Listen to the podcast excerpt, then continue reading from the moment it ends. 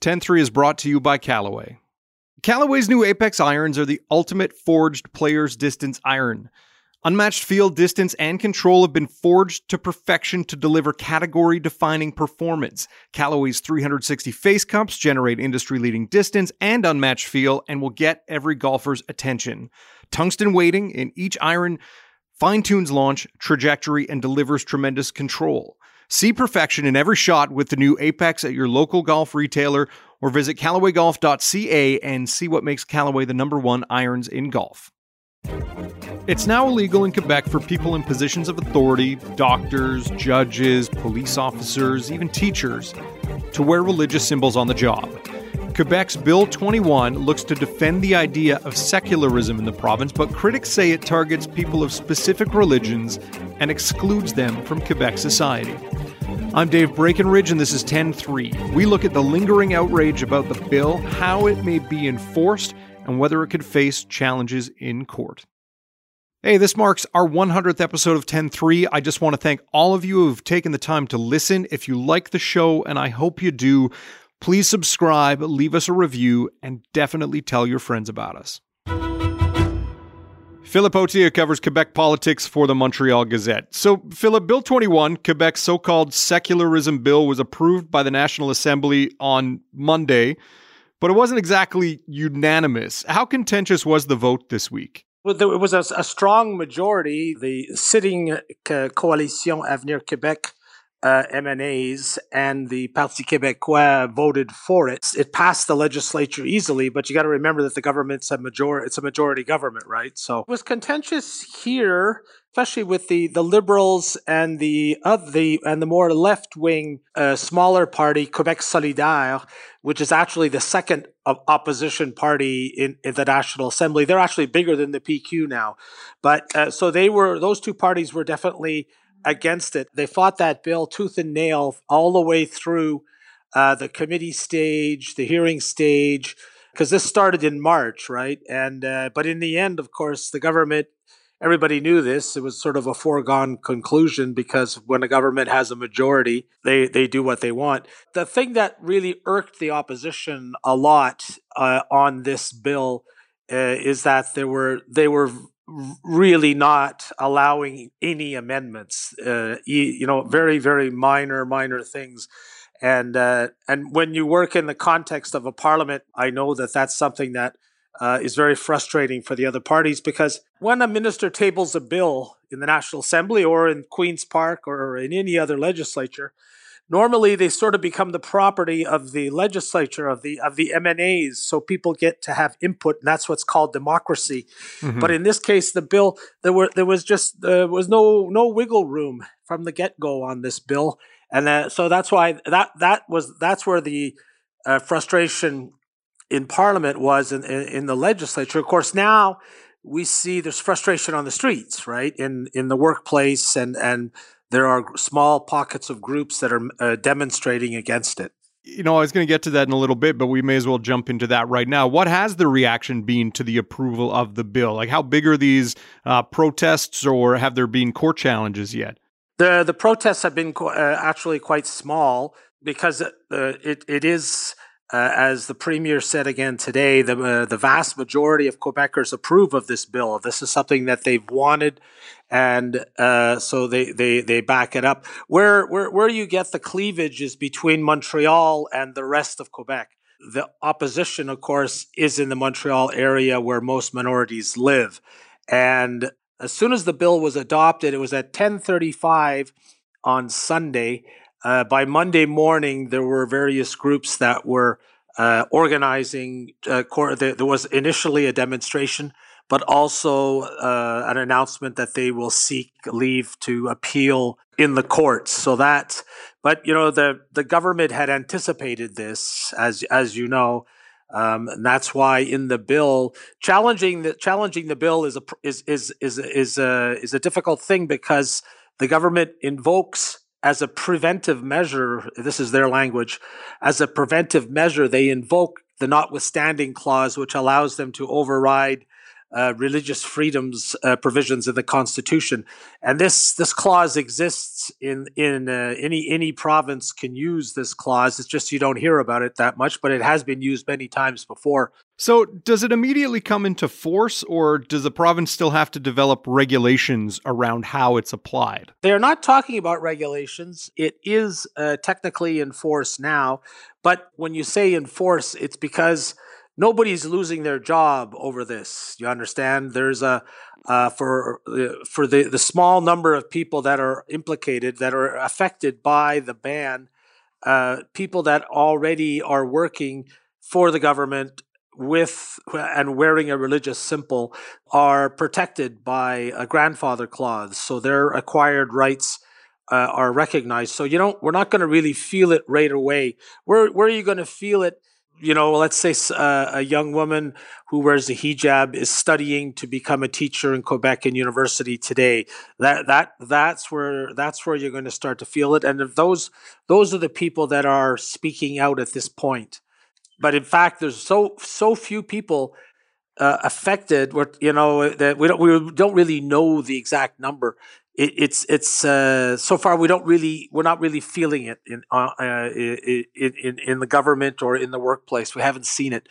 There's been indirect effects of people that say this is institutionalized discrimination and various viewpoints like that, but we're not feeling it yet.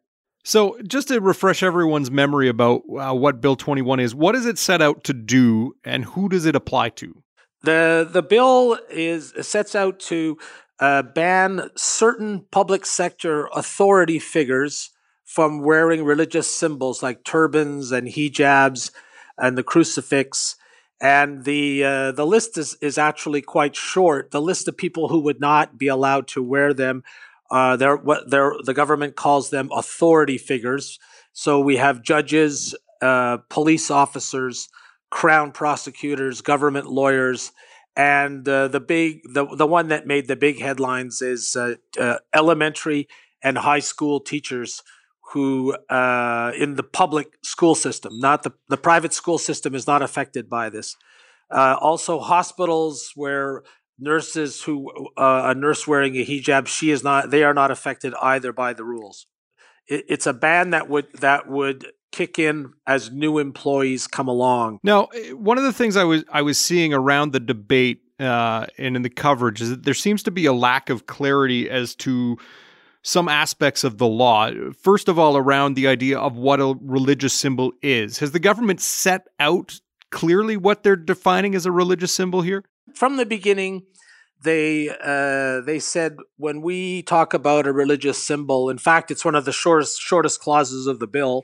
It's what they call the common sense everyday person's concept of a religious symbol, right? So that would be a crucifix or a hijab, the most obvious ones. And they said from the beginning there was none of the business of, you remember the old Parti Québécois wanted to do a charter of values, and they were going to actually be seeing how ostentatious the symbol was. Well, the CAQ government's not playing that game. As the minister, Simon Jolin Barrette, said from the beginning, we're not going to be getting out the measuring tape to see how big a person's crucifix is.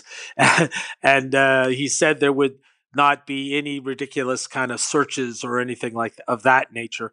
Then later on, because school boards and unions in particular came in and said, well, how are we going to apply the bill if we don't know what the symbol is? So what exactly is your definition of the symbol? So then the government came back and sort of used this, put into the bill the words that they have been using to describe, the common sense, what the average person believes is a symbol. So they added a few lines to it, but it's actually not very much clearer for a lot of people. And what about penalties? Is it just a lack of employment? If you refuse to take off your religious symbol, you just are no longer employed? What they will be doing in the future, this is not done yet. And this is where, as you mentioned, the regulations, I think this is where that element will come in. They will set up sort of a patrol in individual ministries, not really a patrol. There's going to be one bureaucrat who is responsible for seeing that the bill is applied. There's no penal sanctions. There's no financial sanctions in the bill. The way they envision it is that if you work in this school and you've signed such and such a labor agreement, the application would be in your normal workday rules, the workplace rules that you would have to have. Like, for example, you're not allowed to smoke in the school, or you have to be here at certain times. So they want that's the way they envision applying it. Ultimately, an employee who refused to remove their symbol could face some sort of disciplinary actions as the bill kicks in. But as I said, there are so few people that were actually wearing these symbols in positions of authority already. Like there's no police officers in Quebec wearing symbols at this moment. It's hard to say, but there is they added that. That's what infuriated the opposition. They added a sanction provision in the very last moments of the bill, in the very last moments where they could amend it. And what about this notion of some kind of provincial enforcement team? How will that be set up? Yeah, there's no enforcement team of that nature. There's as I said, for example, for the Charter of the French Language, there's an actual whole bureaucracy established which makes the system work. For example, if your sign is not in French, they counsel you to change your sign, and if and they negotiate with you. Ultimately, they could take you to court. So that's a whole bureaucracy that is set up along to apply the French language charter. But in this case, it's their language is it's an administrative matter that will be managed by the directors of every institution individually. So whoever's the head of the police force in a certain city, they would be the ones responsible. But so it's not actually any kind of a team or anything like that. It's not the same kind of heavyweight thing as we have for the French language charter. Are there still holdouts or groups or organizations that say we are not going to follow through with this law? Does the government expect any fights outside the courtroom in kind of the real world application of it? Yes, there are. For example, there's several school boards in Montreal, in the English speaking system. They have said flatly that they won't be applying the bill. We don't know how that's going to shake down. And some cities, for example, the city of Hampstead. I'm sorry, it's part of another borough. It's a small town. It has also said it won't apply it. The city of Montreal, the largest city, Mayor Valérie Plante has said she disagrees with the bill, but she will not. They will respect the law. So it's really small pockets of groups that are saying they won't apply it. We don't know how that's going to shake down. I cannot answer you what will happen if they do refuse to apply it. You were saying earlier there are people protesting it. There's suggestion from some groups that this law makes some segments of the population feel like they're excluded from Quebec society. Meanwhile, you have polls suggesting that a majority of people in Quebec support the legislation. How does the government respond to this idea that they're being exclusionary? They respond by saying they know the majority is with them. The majority polls consistently show wide and sweeping support for the measure. Except when you get to your levels all go down when you break the poll down into the Anglophone, Allophone, or Montreal categories. The support is less high, but it's in the overall population is about 67% are in favor. If you ask people if they still support such measures, if it is proven that they are a violation of a person's constitutional rights, then more detailed polls support for that. Then if you get to that stage, drops by about 20%. it's always been that way on this subject.